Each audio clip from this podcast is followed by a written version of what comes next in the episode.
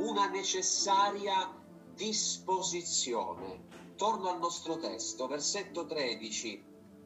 Tu però, dice Zofar di Nama a Giobbe, tu però, se ben disponi il cuore e tendi verso Dio le mani, tu se ben disponi il cuore e tendi verso Dio le mani, puntini puntini, sarai incrollabile, se ben disponi il cuore. Una disposizione preziosa, disposti ad arrenderci in preghiera.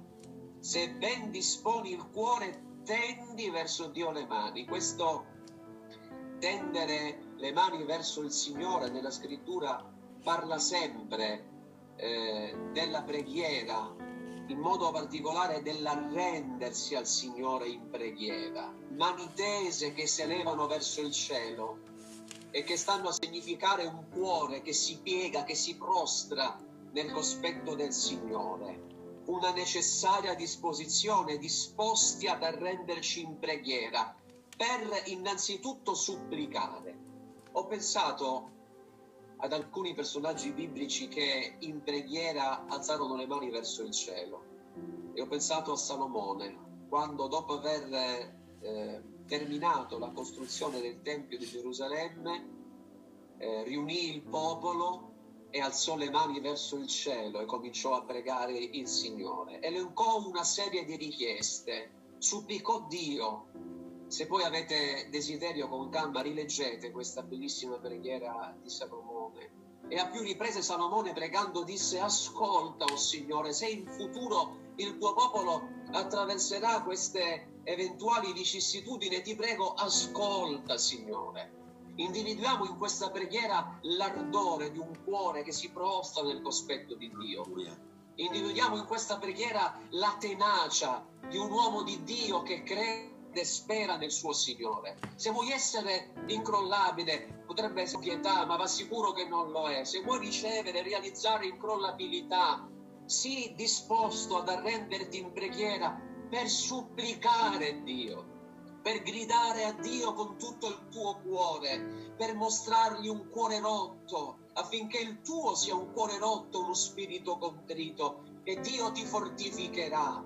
Mostra questo sentimento di profondo zelo mentre ti cerchi la faccia del Signore superficialmente. Vogliamo continuare a dire al Signore: insegnaci a pregare, essere ben disposti per cogliere ogni opportunità che abbiamo per pregare così il nostro Dio, disposti ad arrenderci in preghiera per supplicare ma anche per intercedere. Pensavo ad Aronne, scritto in Levitico nove ventidue, che a un certo punto Aronne alzò le mani verso il cielo e benedisse il popolo.